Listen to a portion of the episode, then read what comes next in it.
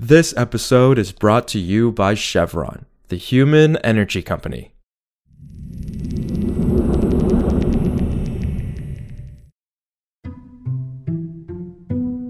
This is Politico Energy. I'm Josh Siegel. Minnesota's grid regulator and state utility are at odds over a proposal to build out hundreds of electric vehicle charging stations across the state. And this fight is seen as the first big test case for whether electric vehicle charging stations should be in public or private hands, as the nation looks to transition away from fossil fuel burning vehicles. Xcel Energy, the state's utility, has proposed investing $197 million to build over 750 charging stations across Minnesota, while also spending on EV pilot programs for apartment buildings, fleets, and other initiatives. But last week, Minnesota's Public Utilities Commission voted not to rubber stamp the proposal for now, forcing the issue to go before an administrative law judge. So today we check in with Politico's Catherine Morehouse about the EV charging station battle playing out in Minnesota and what it means for the rest of the country in places like California, Florida, Nevada, and Georgia, where this issue is already happening.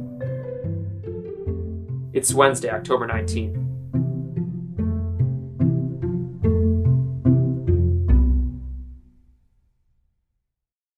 So, Kat, Minnesota's grid regulators are refusing to rubber stamp an $197 million proposal from the state's public utility to build hundreds of charging stations. So, how does this represent a test case of looming battles to come during the transition to electric vehicles? Yeah, so this is essentially appears to be the largest request from a utility to essentially use ratepayer money to build out a network of EV chargers the infrastructure for electric vehicle chargers is kind of an untapped market right now. You're seeing kind of some private providers start to build out some stations, and you're seeing some utilities kind of propose smaller pilot projects, but you really haven't seen kind of this scale of, again, ratepayer money proposed to, to build out this level of infrastructure. And so this case is really a question of okay, are we going to take the jump here and say yes to utilities building out this infrastructure in a really comprehensive way? Or do we want to make sure that the market can still develop competitively on its own? Because if regulators do say yes to this proposal, then utilities would kind of have a competitive advantage since they can charge lower rates for electricity and essentially nudge others out of the market. Interesting. And so, why does Minnesota's public utility, Xcel Energy, want to be the ones to build the chargers? And what is their argument for why it, should be them and not private actors?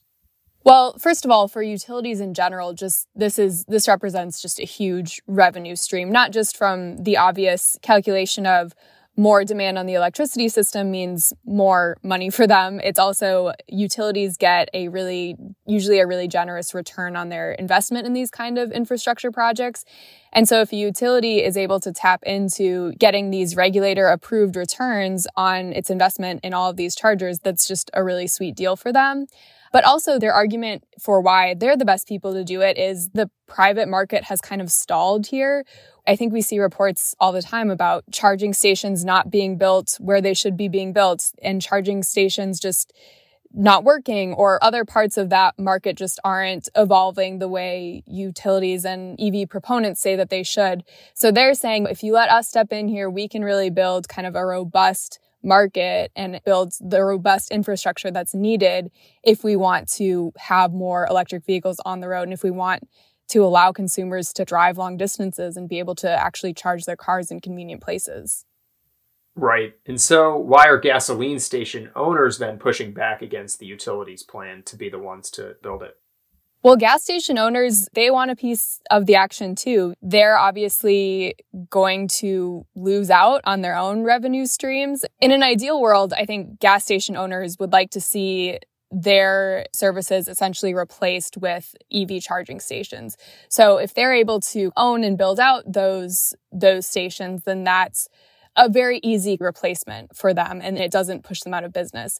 But of course, if utilities get in the game and are able to, again, charge less for these charging stations, that pushes them out of both the gasoline market and out of the EV charging market. So it's kind of a lose lose for gas station owners. And they would like to see things evolve a little bit more competitively so they at least have a chance to stay in the game. Right. And so, what happens next in this particular case in Minnesota? So, what Minnesota regulators decided was basically to put this on ice. They think that this case needs more scrutiny. So, they're bringing it in front of an administrative law judge where there will be more expert witnesses, cross testimony, and all of that. And it's not a super unusual move for regulators to do this, but it doesn't happen a ton in Minnesota. And it's definitely a sign that regulators are not sold on the idea of Xcel or a big utility kind of owning these chargers. So it'll be interesting to see how the case evolves and whether the utility witnesses or the witnesses on the gas station and pro competitive side win out. Also, today, President Joe Biden will announce a release of oil from the Strategic Petroleum Reserve in an effort to drive fuel prices down. The White House will sell another 15 million barrels from the reserve as part of an existing plan that was announced back in March to release 180 million barrels of crude oil into the market throughout the year, senior Biden administration officials said late Tuesday. The administration said they might do a separate future release in the winter, depending on market conditions. It's pairing the move with a pledge that the administration intends to refill the reserve moving forward. The move comes as the White House has been meeting with oil company executives to negotiate ways to lower fuel prices ahead of the midterm elections. And it comes after oil prices shot up last week after OPEC and its allied countries announced it would cut back on oil production starting in November. For more news on energy and the environment, subscribe to our free newsletter at politico.com slash power switch. And subscribe to Politico Pro to read our morning energy newsletter. Some of the music in today's show was composed by Mysterious Breakmaster Cylinder. I'm Josh Siegel, and we'll see you back tomorrow.